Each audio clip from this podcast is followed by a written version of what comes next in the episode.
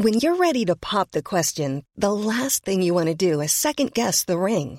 At Bluenile.com, you can design a one of a kind ring with the ease and convenience of shopping online. Choose your diamond and setting. When you find the one, you'll get it delivered right to your door. Go to Bluenile.com and use promo code LISTEN to get $50 off your purchase of $500 or more. That's code LISTEN at Bluenile.com for $50 off your purchase. Bluenile.com code LISTEN. Welcome to another sparkling edition of Plank of the Week, the most popular TV show that we do here at Talk Radio TV. And I'm delighted to say, for the first time ever, I can't imagine why it's taken this long. We've got Cristo Foufas, my fellow broadcaster from Talk Radio. Cristo, why have you not done this before? Why has it taken so long? I don't know. I mean, I we started in January, right? It's now August. Been banging on the door of this studio for eight months, and you finally let me Well, in. Well, I think it's because you're normally asleep at this time of the day, but we've so we've got special dispensation. Emma Webb is here for the, uh, the multi multi times time. First time I in don't the know studio. whatever that is. First time. Are you the first time in the Yeah. studio? Brilliant. Well, thank you for coming in. We are now, of course, allowed to bring people, human beings, back into the real world where we can actually sit next to one another without having to do it on bloody Zoom. So, welcome uh, to Plank of the Week. Don't forget, if you haven't done it yet, go and subscribe to the YouTube channel where we've got loads and loads of great stuff going out every single day of the week. Uh, lots from uh, the, the, the Talk Radio station itself, but lots of other stuff as well. Um, let's kick things off, Emma. Uh, there's been plenty of planks this week. Who's your first nomination? So my first one is so- someone that no one will have ever heard of. Okay. His name is um, Joseph, and I pardon me if this is wrong, e- Ejiofor. Okay. He's the Labour leader of Haringey Council. Of course. Um, and so the context of this is this was reported way back, I think it was in June, and then again um, the beginning of this month, that there's a primary school called Rhodes Avenue Primary School Oh, that yes. wants to change, or their former pupils are campaigning to have the name changed. When you say former pupils, does that mean pupils who once went there but are now activists? Do yeah, or um, or in this case, the Labour leader of Haringey Yes, Council. yes. Um, and so I don't know whether he's actually a former former pupil or not, but. The, basically, the reason why he's a plank is because they they're lobbying to change the name of this primary school, um, even though it wasn't named after Cecil Rhodes. Right. It was named after Thomas Rhodes, Right. Cecil Rhodes' grandfather, who I think died when Cecil Rhodes was three, possibly never even Right. met him. He was just a farmer. Okay. Um, and the reason why they say they want to change the name is um, because of the family's legacy of, and quote, white supremacy, imperialism, and support for apartheid. So just Right. guilty by there was I association. He was making his the great mistake. uncle. Yeah, that was my mistake. You see, I only thought it was Cecil Rhodes that had that history, Cristo. I mean, I didn't realise the whole family tree, going all the way back to the year dot, was all about white supremacy. the mind gymnastics I've had to do to get back to why that's controversial. Yeah. I'm sorry, I nearly booked a holiday to Rhodes. Should I not? Well, I, I just, presumably they'll have to gonna- rename it, won't they? I, I It's a good can't. job it's called Avenue rather than Road. yeah, Yeah, well, absolutely. exactly. But you know, this this this sort of ties into, and I know we might get onto this a little bit later, but this idea of trying to cancel history. And you know, one of the ones I had in consideration this week was Blake Lively and mm. Ryan Reynolds. You Yeah. know, the, the the pair of actors. And they have issued this sort of heartfelt apology for somewhere where they got married um, in 2012, which was a former plantation, Boone Hall, very famous former plantation in the States. It's not been a plantation for 165 years, yet they are hugely upset and hugely apologetic for the fact this is after they donated a million dollars to the NAACP, yet they still were taken to task by people. But the words they've used, I actually uh, made a little note of what they, they were got saying. married there, they were aware of the history of the place because they don't keep it a secret, do they? No, They I think they just saw a nice venue on, on Pinterest Right. and thought, well, that's great. But Hmm. now lots of people are saying, look, former plantations, you must never, ever even consider getting married there. And I'm just wondering, how far do we have to go back? Maybe there was some, some slave labour when I built my house in London. Maybe someone got injured and hurt. It's possible. You know, how far back do we now go oh. where we try and rewrite things? And my fear is. You know, people can get married in this venue. This venue is no longer a plantation. This venue actually commemorates the terrible slavery that happened there.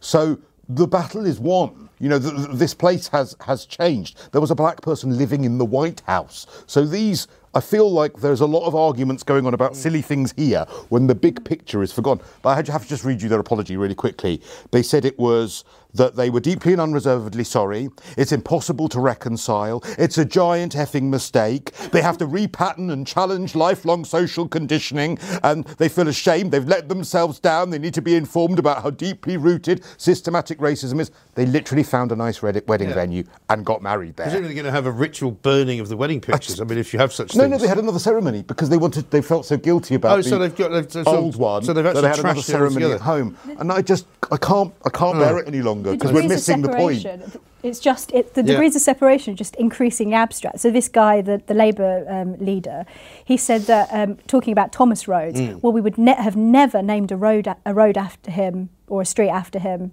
if if we were naming the roads today.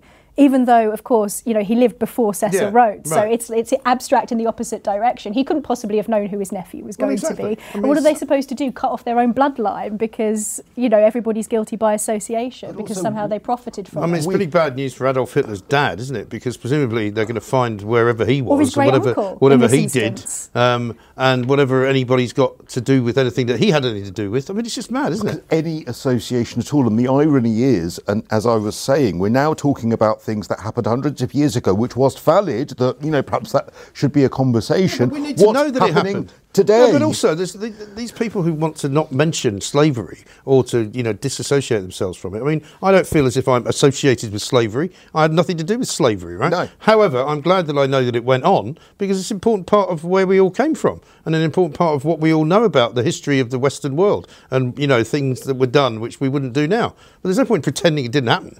But you know. you also can't rewrite things today to suit what should have No. happened back then. And the irony, of course, with, with, with this story is we're not talking about racism today, we're talking about what happened hundreds of years ago. The irony with Ryan Reynolds and Blake Lively, we're talking about two privileged white celebrities hmm. rather than racism, which actually is the total antithesis of what we're supposed to be trying to do, isn't Exactly. it? So well, speaking of which, you've got Prince Harry, who normally would be in Plank of the Week, but I'm going to give him a break this week. But he almost made a very late entry because he's done an interview uh, with somebody over in America, some human rights um, activist, um, in which he has basically said that we all have to be better people, that we all have to improve ourselves because, you know, we don't feel uh, that we're doing enough to make sure that we root out at all times, you know, institutional racism. Now, he's the only person in that conversation who has had to apologise for using a racial slur against one of his fellow candidates at, uh, at Sandhurst when he was training to be an army officer. Nazi outfit in your wardrobe. He did also wear one, a Nazi outfit, which I also haven't worn. So he's telling me basically to, to clean up my act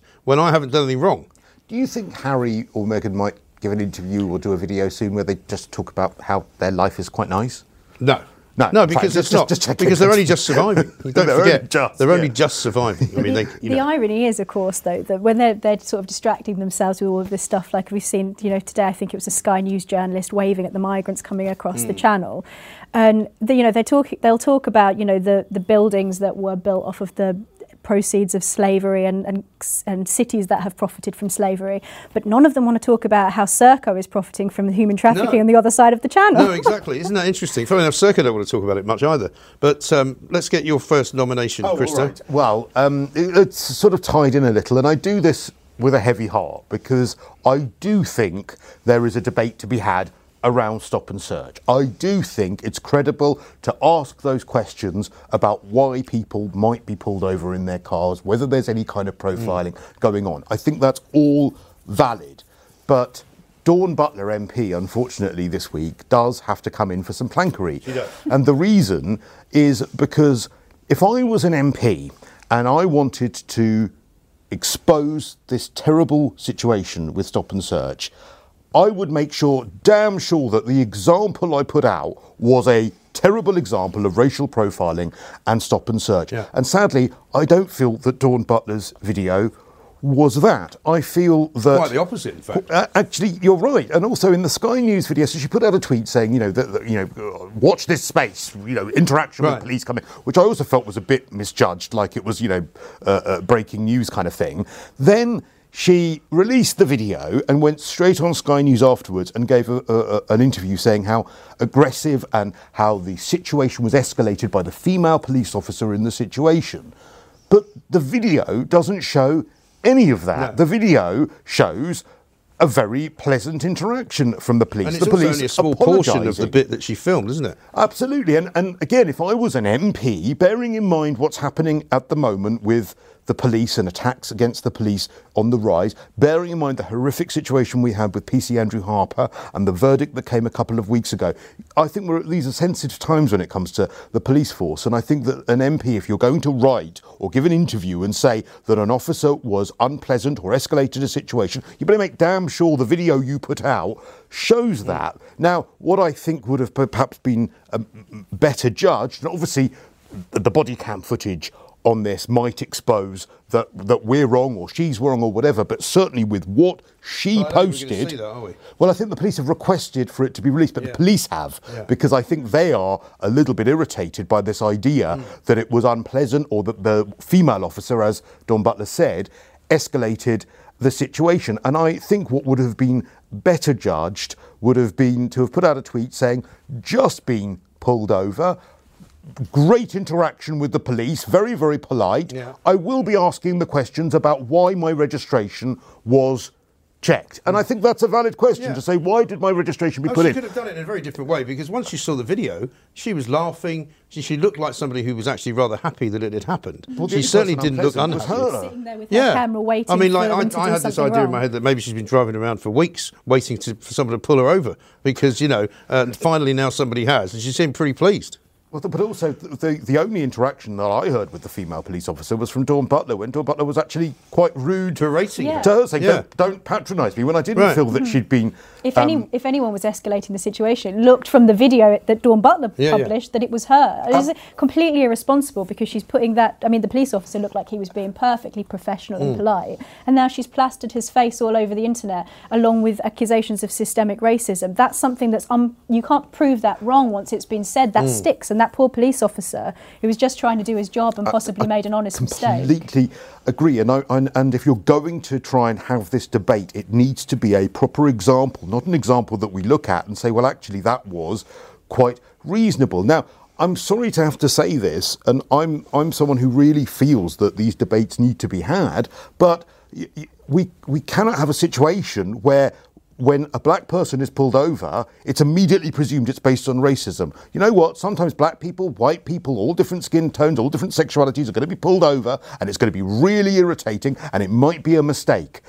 I would love the police to admit it to being a mistake the way they did with Dawn Butler in a perfectly polite way. But that does not necessarily always mean that it's racism. And I think we just need to be careful when we say that. But also, you can see from the reaction of all the lefties uh, precisely what they think of the police as. And I think it was quite irresponsible of her to kind of brand the police as institutionally racist because effectively she's saying to anyone else who might be pulled over by the cops, don't put up with it. Yeah. Just, just you know, give them some flack, give them some, uh, give them some, um, some stuff back, and, and tell them you don't think you should have been pulled over. David Lammy said that his, his thoughts and prayers were with her.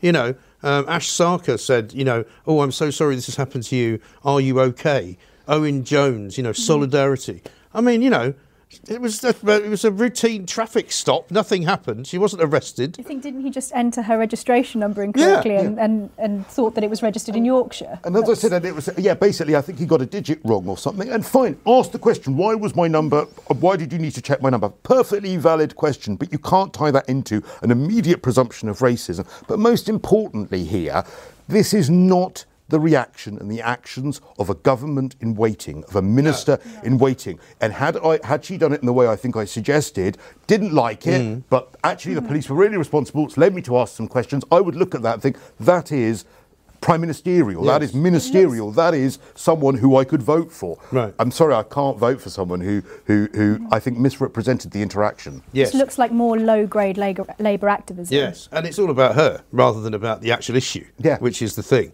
And also, the most ridiculous thing I found was that people were beginning to debate the tone of skin of the driver. You know, was he white? People were saying he was white. Well, he looks white. Does he? Oh, is he mixed race? I mean, what difference does it make? You know, If- why if are the debate has got us to this point, then we where should be questioning Yeah. So we're now, yeah, we instead of questioning there. an important part of the story, people are going, But we were on my programme. We Yeah. were kind of saying, well, actually, and, and and I to believe at face value what she said that she was the passenger, that there were two black people in the car. I Yeah. believe all of that. I just didn't. I was just yet to see an horrific or impolite or escalated situation from the police. And I think that it's irresponsible if you're an MP to say this happened and then put out a video right. where that didn't happen. Right and she's meant to be a lawmaker as well. My first uh, nomination is Brian Cox, who's a very clever man. Mm. Uh, he's apparently some kind of astrophysicist or something like that, right? And he stares up at the sky. Uh, he was in a band once called D-Ream, who did that awful song "Things Can Only Get Better," which became the anthem for Tony Blair the night that he won the election in 1997, which I've never forgiven him for. Terrible, terrible song. Um, but he came out with one of the most bizarre statements I think anyone famous has ever said for no apparent reason. But it was all around this argument that we've all been having about the migrants and the boats and, you know, whether or not they should be coming here, whether they're asylum seekers, whether they're terribly desperate people. And basically, he said that we should do away with the phrase the British people because he was responding to a Priti Patel tweet in which she said something like, We know when the British people say they want to stop illegal immigration that we have to do what they want us to do. And he basically said that the, the, British people as a phrase should be banned, shouldn't be used ever again by anybody because it creates division. But then in the next I mean, tweet he puts sorry, out. Is that xenophobic or is it racist or is it, um, is it a mixture of both? Because I'm, I'm damn sure if you said that about another nationality, well, you would be in all sorts of well, trouble. exactly right. Sorry. And then, funnily enough, in the following tweet that he puts out, he refers to European citizens, right? which actually don't exist. So he's quite happy to keep the phrase European citizen, which means nothing, uh, and do away with British people who actually are a nationality with a British passport. And it's ridiculous. And I double checked with my kids to make sure that I hadn't just gone completely off the scale, gammon mad, you know, as I'm often accused of doing. And I said to, to my oldest 15 year old, I said, Do you consider yourself British? Yes. Um, do you have a British passport? Yes. Would you say that you're one of the British people? Yes. So I'm like, Well, so what's Brian Cox doing? I went to respond to him, found out he'd already blocked me. I don't even know why. But he spent most of Sunday blocking everybody because people are just going, "What's wrong with you?" You know. But but I just. Again, I'm really sorry, but I just I'm really trying because again, I really consider myself someone. Uh, you know, I always get accused of being like the lefty on talk radio because you know I, would like to talk about things like equality and, and, things like that. So that always happens. But I'm increasingly, fan of the European Union, and I'm a quite big fan of the European Union. I didn't think that we should be leaving the European Union, though I accept the result. Don't shoot me. So, um, having said all of that, though, increasingly I feel that, that a lot of the people who you would consider on my side of the debate yeah. I don't want them they've to be on my side of the no, debate. The because again, when you come out with something so moronic, what do we end up talking about? That rather than what you were just discussing. There are genuine issues yeah. or questions to be asked right. about migrant crossings. And the question is not, should we use the phrase the British people? Right. That is the last question around stop this appearing story. so much on the British Broadcasting Corporation. Well, I, do, I did wonder about that, whether he would have a problem with the British Broadcasting Corporation. I also went for a little paddle with my dog on uh, Sunday, and I put a tweet out saying, I'm just having a little paddle in the English Channel before Brian Cox changes its name, you know, because he might prefer to call it le, le what is it, the sleeve they call it, I think, in France. Or just, um, or just yeah. the channel. It just should be the channel. Yeah, just, it shouldn't have a nationality. We can't. Yeah, we can't. You know, give it any kind of you know gender or, or specificity. Is that discriminatory against well, other bodies of water? Well, I don't know. I don't know. Rivers uh, it's bizarre, isn't it? But this is the trouble, you know. They take these words and they, ch- you know, this whole kind of, you know, cancel culture because it's now about words that you can't use or words that you can't say. It just seems to me to be a remarkable kind of place that we've arrived at. I had the same argument with Layla Moran uh, months ago, back when we had the tent down in Westminster, when she said to me that she was European. I said, well, that's fine, but the European is not a nationality. You know, you can't be European as a nation as, as, as, as your nationality. She said, but I feel European in my heart. and I'm like, well, that's fine, but on your passport you're British, and that's you know basically but you're where we are. To feel that in your heart. but you can't say that you're British. Do you know, can but you can say, say, that you're European. I know that you know I'm like I said, passionately love the European Union. Yes. However, I've never heard better arguments for Brexit than some of the people yeah. you're bringing up. I know. Any of the debate. I know. Unbelievable. I'm joining your side. Okay.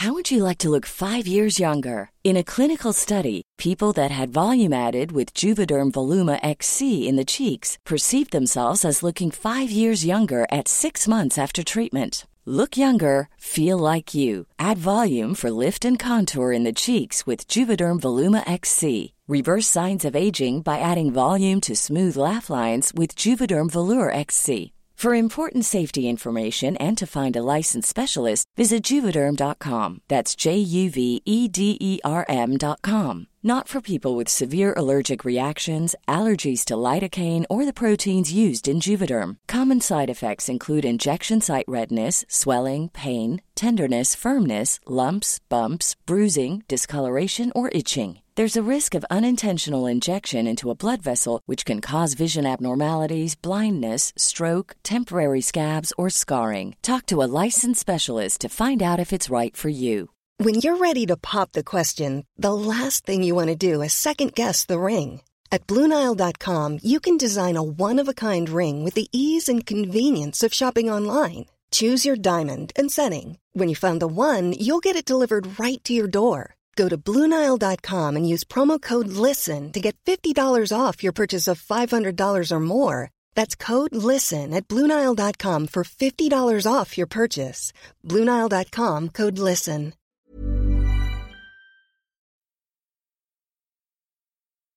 Well, let's go for your second one. So my second is um, Laurie Penny, the Oh, yes. journalist. So she she put out a tweet uh, earlier this week, uh, and I, I put her on this list um, because her tweet is just so confusing. So she she said that she um, she was talking about her pronouns, and she said that she it, she refers to herself or is happy to be refer- referred to as she, She. in public Right. Um, in a professional context um, as a feminist. She said because she thinks that she has worked hard to earn it. And like that she and she then compared it to, um, or she seemed to compare it to um, a PhD, Yeah. so that she'd worked hard and it was like the title doctor to Right. be called she. But in non-professional settings, she prefers they them. And then she got attacked on Twitter for this. Right. Probably, I imagine that some of the attacks I so would when expect. people say that they them, does that mean if she was sitting here where you are, and it was a professional situation, I would refer to her as she. She. But if I was talking but to, at home, she's they them. but when would I use they them? So if I'm talking to Cristo about her, would I say she uh, likes to be called she, except for when she's at home when she likes to be called they, They, them? So you'd have to, if there was someone else at the house, you'd Yeah. have to say, um, uh, uh, uh, Cristo's going to be home at seven. What time are they home? They. They. what if they're already home? What time Can you say are what they time are- going out? What time are you home? Would you not? I mean, why are they using the You third would, person? You would expect, though, that because she's she's talking about earning Right. being referred to I as see. she.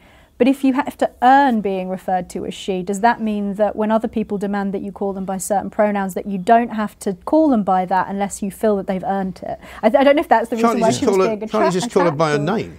I mean, is, is that is that, is that not allowed? But so she, she, she deleted the tweet in the end and, and said that that, why she it's was getting a lot of hate for being This is amazing. or- Do you know the point? I have is? no idea what any of that means. Really, honestly. I don't mind if people want to have different pronouns or whatever pronouns they have. There's no skin off my nose. It doesn't bother me. It genuinely doesn't. What does bother me though is that there's a lot of mind acrobatics that sometimes needs to be done around Yeah. this, and people make mistakes or get it wrong, or they refer to someone who would rather be a they as a he or a she. That's not a crime. It's not horrible. It's not someone doing it because they are hateful. It's just that it is, as you have just demonstrated, as I think Jack Monroe has just demonstrated. It's a minefield and it's quite confusing. And I think actually one, it's one of the most intolerant um, examples, I think, of where Yeah. people seem to All get I so angry. Say, generally speaking, is whenever I encounter anyone on Twitter who has he, him in his uh, Twitter description bio, he's normally. I don't, you know, I, I just seems to work out that way. Maybe I've just been unlucky, you know. But um, I'm not sure if I can even say that. But they'll they'll bleep it They'll out if it's not fair. out. It's all but right. do you know what I mean? Let's have your second one. Oh, okay. Um, okay, I have to. I, I'm going to need so much time for this. You might need longer for me. Okay, can we talk about Will Norman, Yes. Sadiq Khan's cycling guru? Yes. I don't want a plank for him. I would like a forest, please, chopped up and made into a pile of Yes. planks, because I've come up with London cycling strategy. Let's close all roads and turn them all into cycle lanes. Yeah. Yay! Pay me That's it. 98 grand a year. That's it. I don't understand what is happening. But take 10 years to do it, mind you, Oh, so yes. that all the people who are driving around can't get anywhere. And can I also do it in a way, please, that isn't a, a way of just providing safe and reasonable infrastructure for cyclists? Can I do it in a way, please, that reduces road space as much as possible? Because I am absolutely 100% convinced there is a double agenda here. Hmm. I think it's reasonable for certain junctions, certain parts of our big cities to have cycling infrastructure.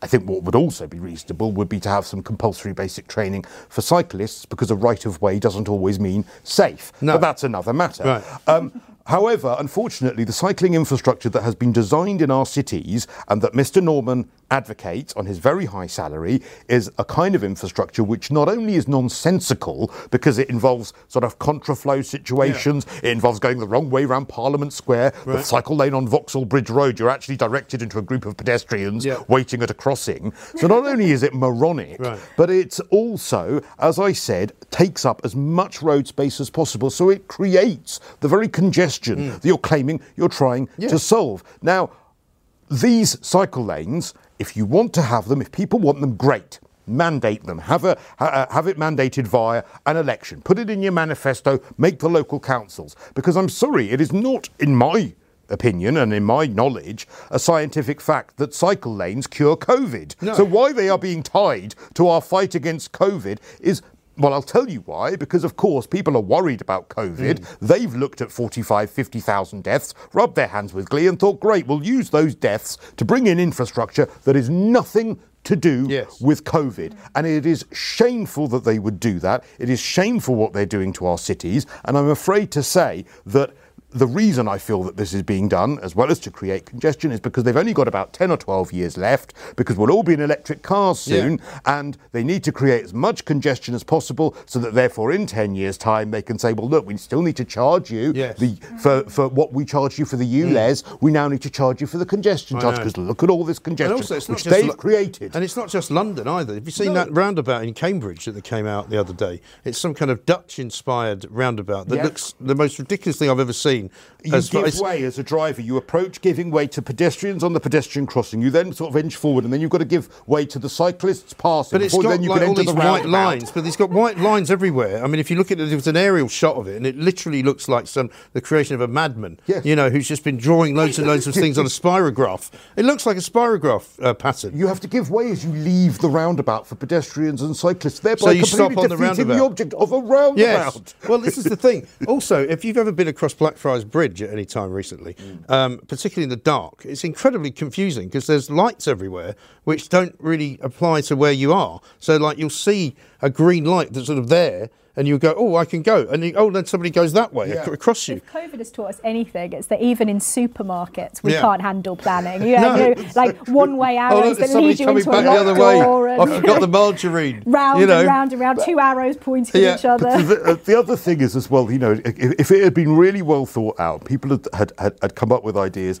There were so many ways. The Blackfriars Bridge cycle lane is a really good example, actually, of one that gets used, but then probably after about half past nine, one cyclist Yeah. an hour. Yeah. Now, why there couldn't have been, we've got these bollards, why couldn't they have made smart lanes that came Yeah. up from the road so Yes. Mm-hmm. that the cycle lane is a, a segregated cycle that's too lane intelligent. just for, uh, for the That's peak time hours? Rest of, but why does the rest of the day? The same has happened with the congestion charge, by Yeah. the way, as well. That's been doubled in the length of time. It's gone up by 30%. And again, can you please tell Mm. Now me? it runs until 10 o'clock at night. Yeah, can you tell me how someone driving into town at 9.30 on a Sunday night being charged £15 cures COVID, please? Yeah, it doesn't. Of course it It doesn't. really doesn't. And it is profiteering from a pandemic, and it is shameful that these people are doing that. It, It really is absolutely. You're absolutely right. I mean, Jamaica Road, which is where I come in from, which is kind of from Greenwich into into London Bridge.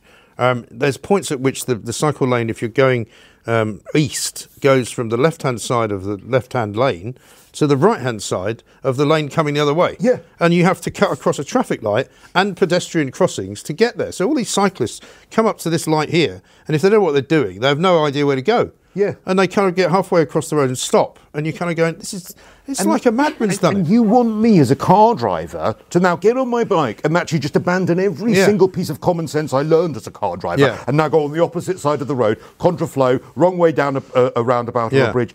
I'm sorry, I'm not going to do that. No. So you're discouraging me from cycling. You're not actually making me want There to. aren't already enough deaths from knife crime. Yeah, exactly. Well, It's- it just I mean, doesn't make sense. Heaven forbid they should actually try and address anything to do with knife crime. I mean, you know, that was coincidentally, was it not, uh, one of the things about Dawn Butler's experience and her story on the Sunday came the day after a kid was stabbed to death in broad daylight in the middle of Oxford Street. And everyone's talking about Dawn I Butler's. think, I think the mayor uh, is too busy with his um, his commission for the diversity in the public Oh yeah, realm. he's changing all the street names, isn't he? Because they were all made up by Victorian preoccupied. slave but, the, owners. but the point is, the police actually during the stop say they're looking for, I think, uh, uh, uh, guns or, or, or, or drugs Yeah. as well. And one of the things that is happening is that, as you will know, um, a lot of people are coming from the north or various other parts of the country to come down and, and to deliver ammo, to deliver guns, and Mm. Yeah. all those sorts of things. So, if a Yorkshire plate comes up, it would seem reasonable just to check. Whether that What was something suspicious Yeah, was happening. exactly. Isn't that what we want Common our police sense. to do? Well, quite. That's exactly what we want them to do. Um, another organisation we haven't heard from for a while, actually, because the one good thing about COVID is that the sort of eco planks, as I call them, have remained relatively quiet. But unfortunately, Extinction Rebellion popped up the other day. They're not the main ones I'm going to name today, but they popped up the other day and poured a load more fake blood all over the steps of the uh, outside of the National Portrait Gallery, which is a beautiful part of London. You know, just by Trafalgar Square. I don't know whether they cleaned it up. You know, these are the same people that sprayed the Home Office with it, I think, once before. You know, these people got anything, anything, anything better to do. I mean, you know, for God's sake. But the main ones are the Friends of the Earth. The Friends of the Earth came out with a statement and said that basically they were very concerned about the sea and the plastic in the sea because all of the PPE that people are using all around the world is largely made of plastic. Which it probably would be and should be. I mean, it's the argument I always used to have with these idiots when they would say, "Oh, we must ban single-use plastic." Well, actually, in medical uh, places, single-use plastic is quite important. You know, you can't keep using the same instruments to operate on different people because they might have disease on them. You can't use, you know, paper uh, straws to suck somebody's, you know, diseased appendix out. You know, you need to use something that's made of plastic, and pla- and of course, PPE, protective equipment that people are wearing to stop themselves from dying of COVID um, is going to maybe end up in the sea. Sorry. Do you know? Do you know what I would love some of these organisations to do? Because what, what is annoying about it is that there's a there's a grain in that. Like there there, there is a point in that. Hmm. There is about plastic in the oceans. No one likes plastic in the No. oceans. Why doesn't one of these organisations just say, right, we're going to give uh, 10 million pounds to the first person that will come up with a single-use plastic that's completely biodegradable? Why aren't places like this using capitalism to incentivise those people, or why aren't governments using capitalism to incentivise people to come up with solutions rather than banging everyone on the head about the problem which you and I, and you as well, can't just solve by not using a couple of Yes. bottles. But what governments could do, what governments around the world could do, could use our economic and political systems to actually incentivise. Yeah. It's going to be, I know everyone also, says how about putting- capitalism ruins, ruins the environment, but it'll be capitalism that gets us out of it. Yeah, well, exactly right. But also, what about uh, a, a bit of research? I mean, I think there's a there's some kind of um, company which has developed and devised some kind of enzyme that eats plastic, Yes. right? That kind of thing. You know, well, if you can do that, then you know, multiply it, make sure that's the best way to dispose of it, and away you I go. imagine these that they're this probably part of the same crowd that thinks that science is white supremacism and that Oh, capitalism is evil. So probably Well, that they is have the problem, isn't it, with all these that they're gonna groups. go When you cut right down into the middle of them, they're always run by some mad anarchist Hmm. who doesn't want us just to stop flying altogether. He just wants there to be no planes, and he wants you to live in a cave and eat turnips for the rest of the time. You're right, and actually, when you drill down, the point is again, and this sort of brings me back to my point about Brexit a little. Actually, is that when you drill down to a lot of these organisations where you agree with the principle, who doesn't mm. agree with the principle of maybe cutting down on their waste? Who doesn't agree with the principle of equality between the races? But when you look then. Drill down some of the groups. Well, Black Lives Matter. Oh, uh, just coincidentally, they'd like to abolish capitalism. Oh, Extinction Rebellion. Just coincidentally, they'd like to abolish capitalism. they all end up being these sort of crazy Marxist communist groups, and you think, well, actually, that's nothing to do with the equality but- message but, you know, that but you're they're all terribly good at raising money. I mean, they make a fortune. Yeah. I mean, whoever has come up with this great communist anarchist plan to destabilise capitalism is making rather a lot of money out of it because they get all this money from stupid rich rock stars who hand them over sort of. I think it was that guy from Pink Floyd um, who handed uh, Extinction Rebellion something like two million quid. Just wrote him a check. So that ironically, they could end up being the perfect model for a capitalist organisation. Yeah. Absolutely right. Eventually, they'll get their communist state and they'll They're- remove yeah. the mask, and it will be the sort of hyper-capitalist dream. And it'll be Napoleon standing there saying, you know, some people are more equal than others. And you'll be going, oh, yeah, I remember reading that somewhere. Uh, what's your final nomination? So my final nomination is um, Christine Jardine. Ah, yes. I think that's how you say her Good name. friend of the show, Um, again, Christine. someone someone that I think probably most people have never heard of. So she's the Lib Dem equality spokesperson, Right. and uh, she has called or she's putting forward a motion at their conference in. Uh, Are I they guess next month. Apparently they I are. suppose they don't really need a conference hall Um, for theirs. and There's so only- she's There's only 11 of them. just, they just sit in a It's in minibus. It's a big, it's a big Uber. distance. That's all it is. So yeah, she's she's calling for um, them to investigate the British Empire. So she wants an inve- Investigate? rather than buying a book and Right. doing what they usually say, you know, educate yourself, Right. read a book. She wants an investigation An into the British? Empire and its Hmm. legacy. I wonder who they could get to uh, front that up. Maybe you should get Ed Davey to do it. Sorry, Sir Ed Davey, because he's got nothing else to do. So what, like an inquiry, like a proper sort of like, Or like a sort of like the Chilcot inquiry. yeah, like the Macpherson report. Yeah. They're going to find, find it a bit difficult getting any witnesses, aren't they? Well, I was going to say. I mean, who are they going to ask to come and appear? Who? How They're are going to raise Cecil Rhodes from the dead. and okay, the, con- Exhume get it for the best still First get the order of business. statue out of the, the, Yeah, the, the yeah. canal. decide what to do with all of their ancestors and. Uh, By the way, speaking of Ed, Sir Ed Davey, weren't they supposed to be having some kind of leadership contest? I thought they meant to be having that. Oh, I don't Because know I'm sure that they were having debates. Happened, we just didn't notice. Yeah, yeah. Because I mean, I'm sure, I'm sure they were having like those kind of final late stage debates between him and Layla Moran, but nothing seems to have happened. they booked they booked the cab for it, but you know, once it's social up. distancing, Didn't can't. turn up. Um, I just again, why? Just why? What what will be the conclusion? But also. Yeah, what would be the conclusion other than it was terrible and we shouldn't have probably done a lot of the terrible Well, things that we actually- did? Maybe they would conclude actually it wasn't so terrible. Maybe they would conclude that I if it don't wasn't think that's for the, on the cards. Oh, They wanted to um, look at the, the wrongdoing, and I think it was Oh, so what um, you mean- You know like the effects on rights and Do so you mean on. they've prejudged like the- rights do you mean they've prejudged the result uh, of the know- inquiry? Yeah, exactly. But they, Goodness gracious apparently, me. what they want to do though is, you know, it's, this is very Extinction Rebellion as well. They want to set up a citizens' assembly. Oh, you know, kind of- great. because you know it, what, when you when you get down to it, it's always It's exactly be the about- same Well, it's always a citizens' assembly because they can't win any elections. I mean, that's why all the people who never win elections want citizens' assemblies because that's the only way they, can get want they want these in charge of citizens' assemblies to basically decide which monuments and things that we should. It's a bit like Khan's Orwellian commission, but they want citizens' assemblies that decide, you know, what we memorialise. Yeah, and that because kind they, of uh, they, thing. oh, in Change fact, I the sent you a thing. curriculum. Do you remember on, on Twitter the other day of Yeah. the fact they've started that in London now? Yes, They're yes. reassessing. Well, this is what I was saying. All the street names. He, he's claiming that all the streets were named in the Victorian era, which isn't true, apart from anything else. Pudding Lane was not named in the Victorian era. No. It was named before the Fire of London. That's why it's in the book about the Fire of London. You know, it wasn't actually named by somebody after the Fire of London. But for the God's facts, the facts don't really matter to these people No. because they still wanted to pull down um, Robert Peel, going back to policing. Mm. Yeah. They still wanted to pull down Robert Peel, even though it was actually Robert Peel's father they The had a problem Peel. with. They Yeah. got the wrong Peel, but they said, no, pull him down anyway. Yeah. But there were parts of the empire that were terrible. There were parts of the empire that were not so terrible. There were some things that we did in the past that maybe as a nation we should question. There were some things we did in the past maybe as a nation we should be proud of.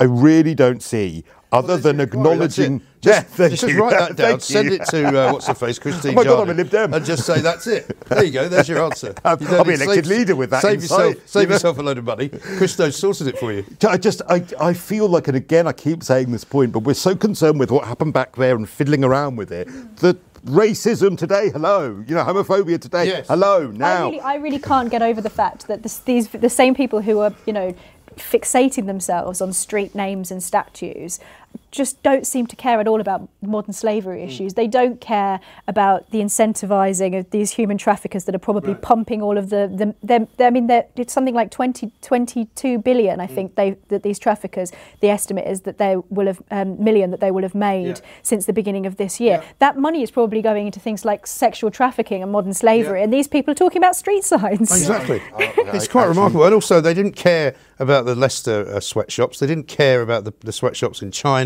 or in Pakistan. I mean, every time there's a World Cup, I used to have a friend of mine who's a, um, um, an, an Asian journalist, and every time there was a World Cup, he'd go and do the same story.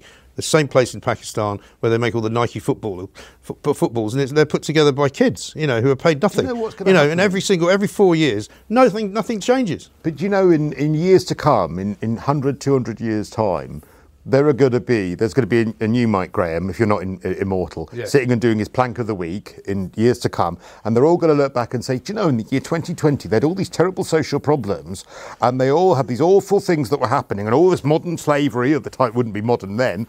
And, um, but they were all worrying about what happened in 1700 and all this terrible thing happening, and we're going to be judged in the same way as the slave So- owners of years to, ago. Sorry to mention the sinner, but it's a little bit like Sir Francis Drake playing balls while the Spanish Armada is coming in. it really is. It's quite extraordinary. Well, my final one, going back to the uh, migrant issue, is Gary Lineker, who hasn't appeared on Plank of the Week for a while. He's, he's been on it a few times, it has to be said. Uh, because he can be very plankish, but he's also a a, b- massive hypocrite. You know, he's another one that's blocked me, by the way. So I only saw his tweet because somebody sent it to me. Um, but he put out one of these tweets the other day, making out that he was, you know, Lord God Almighty, the man with the softest, compassionate heart in the history of the world, and basically saying that, you know, all these people that hate foreigners, you know, should really look hard at themselves and should be thinking about welcoming these poor, desperate people to our shores. And if we can't welcome them here, then what is the point of being a country? You know, it's another one of these kind Yeah. of, you know, bleeding heart liberals. Gary Lineker, who makes, what, 1.8 million or something out of the BBC every single year, um, who Well, makes... uh, sorry, uh, could I rephrase that? Uh, we paid that. Yeah, yes. thank you. We paid, paid another guy, another one like Brian Cox, paid for by us, right? But it's just all this virtue signaling. I actually had a Tory MP on. He said, "Listen, I've got a message for Gary Lineker. If he wants to give me his postcode and all his details, I'll be happy to send him a few migrant workers to go and uh, hang out in his house because I'm sure he's probably got a few spare bedrooms." But of course, it's like Lily Allen when she went to Calais to apologise um, to all the asylum seekers on our behalf. And I was like, well, you're not apologising on my behalf. Thanks very much. It's nothing to do with me. Um, but they do this thing where they've all got this kind of secret society where they pat each other on the back and say, look at me. Look how, you know, sort of kind and compassionate I am. And what a good guy I am because I don't hate foreigners. Because they're accusing you of doing something that isn't true.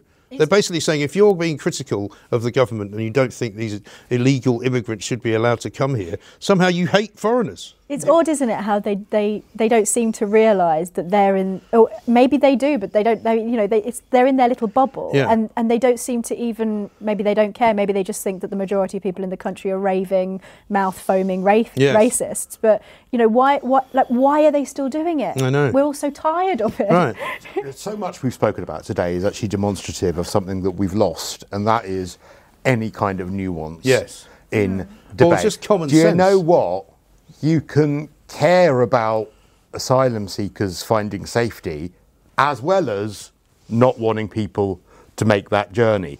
I'm one of those people. I don't actually think that we should be promoting the criminality behind those journeys. And that's that's the thing actually that I think is a Yeah. really important point. There are criminals making a fortune. But this is what I'm saying. All these desperate so-called humanitarians who are for the arrival of illegal uh, immigrants onto the shores of this country and then the housing of them, they're actually propping up organised crime. Well, uh, yeah, absolutely, and it's the organised crime element. I think if you are, uh, you know, look, I've got to, you know, stake a bit of a claim here, in as much as you know, the partner, the love of my life, I have, for tw- uh, uh, 25 years ago, left Syria, moved to America. His family had the foresight to know what was kind of happening there. Worked.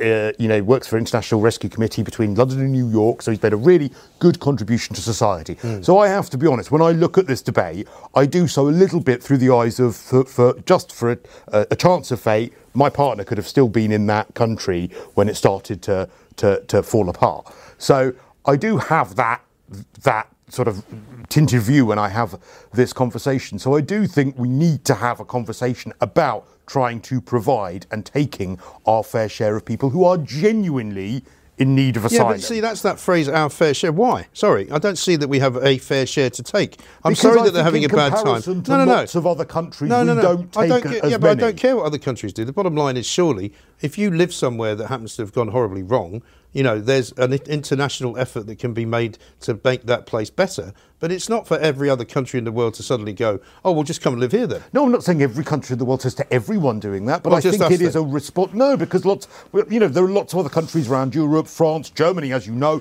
took a million migrants a few Yeah. years ago. How's we that don't going? do anywhere. It's not going near- terribly well, no, is it? No, it isn't. It's probably the reason we left the European Union. The point is, I'm saying is that that I do feel if you have this debate, it needs to be alongside a debate about how we can because also if they knew if people knew that there was perhaps a safe and credible way to get to the UK that would might perhaps reduce the demand of some of these criminal gangs as well. So But there is a safe and legal way to get here, but they don't wish to use that because they'd rather come illegally because that way it's a lot easier. Presumably, a lot of the people who are coming over illegally are the ones who are economic migrants Yeah. who can mysteriously Well, that- afford and- the five thousand pounds to pay to the traffickers. Exactly. But we should be trying to find out where that money is Exactly. coming from. That's another question Exactly. that journalists don't seem to be And, that's a, interested hu- in. and that is a, a, a huge problem, and hmm. that is why my concern is there are people who need help, and we're not uh, uh, we're not a selfish society. We've got a really good history of helping people who need We it have. when they need However- it. yeah, but I- however- I, worry that some people aren't genuine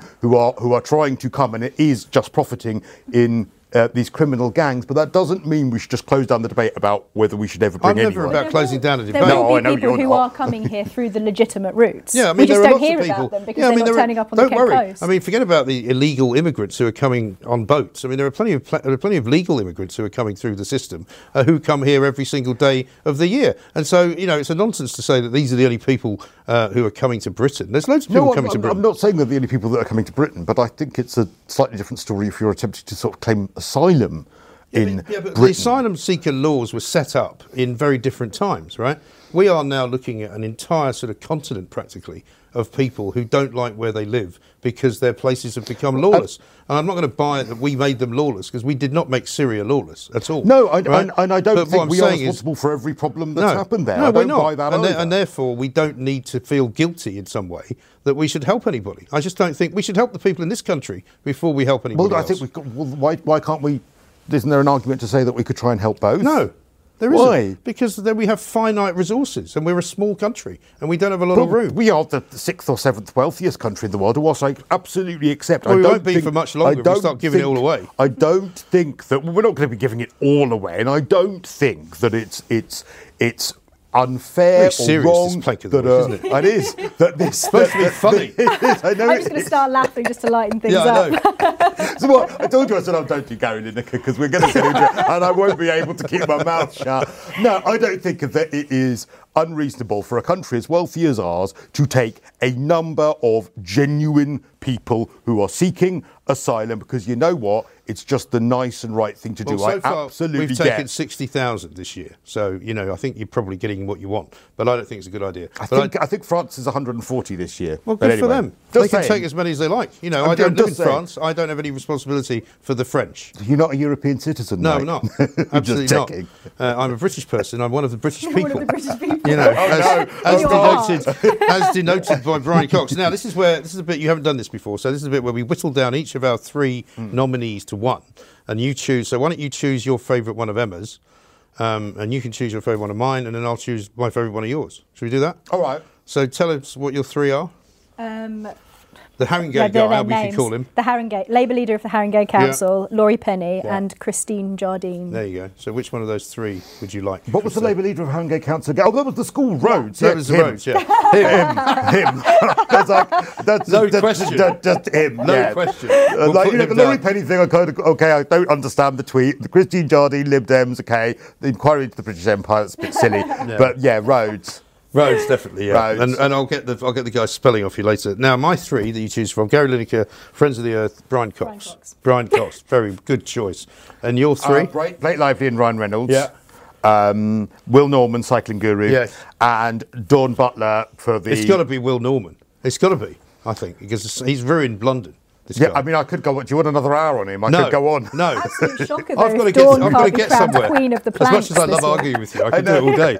Um, we'll have to do it in the pub later. Um, so we've got Brian Cox, the Haringey guy, um, and Will Norman. Hmm. So those are the top three. One of them wins. One of them comes second. One of them comes third. You're not allowed to pick your own, are you? Well, you can nominate, and it's the. be- I mean, it can be a majority decision, unlike um, you know some political parties we could mention. Um, so Did uh, I get two votes? Yeah. Don't tell Brian Cox. I mean, I, I would nominate Brian Cox as number one purely and simply because he's British.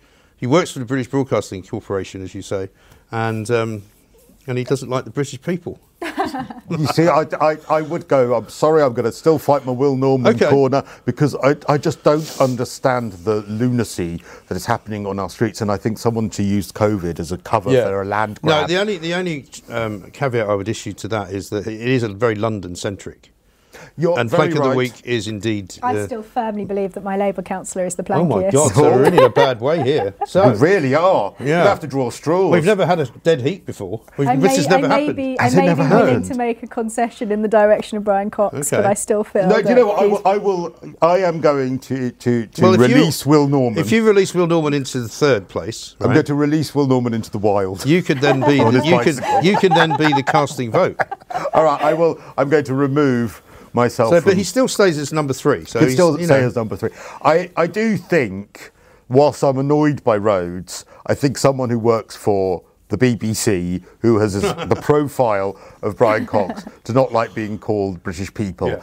I think, and actually, like I said, I think I think that he's got away with something that if he were to say it about another nationality, imagine going on the television, imagine going on the BBC and mm. saying, you know, I would like to to no longer. Uh, use the term um, the Indian people Yes. or the French people. Yes. That, that you can imagine in the the TV centre or the former TV centre, there will be people apoplectic, having episodes, vomiting, Yes. their heads swiveling round. Right. They wouldn't be able to cope. No, no. seriously. And he'd never work again. A He bit would like never Laurence work again. Fox. Laurence Fox, right, has told me that he doesn't think he'll ever get another job in television. Oh well, you know, you know my what views on Laurence Fox. I don't really, but I mean, regardless of that, start that. regardless of that, it's ridiculous, isn't it? That's his job. He's quite good at it, but now Yeah. he can't get another acting role because of something he said on Question Time. Well, you're not allowed opinions anymore that No. people don't agree with. And again, it's what I say. There's no nuance anymore. It's either black or white, no context. That's it. Yes. Well, so there we are. Brian Cox is Plank of the Week. Well done, Brian. Uh, you've won another award. Uh, thank you very much indeed to my guest, Cristo Foufas, who will be on, of course, at 10 o'clock every single night. I'll tweet Brian and tell him because he's blocked you. Yes, please do. I'll do that. make, make sure that he knows very well I- I will why do that. as I'll well. do that. And please do refer to me as, as one of the British subjects of the country. Emma Webb, thank you very much indeed. Uh, we'll see you next week. Don't forget to subscribe to the YouTube channel. Uh, it's called Talk Radio, and we'll be back next week.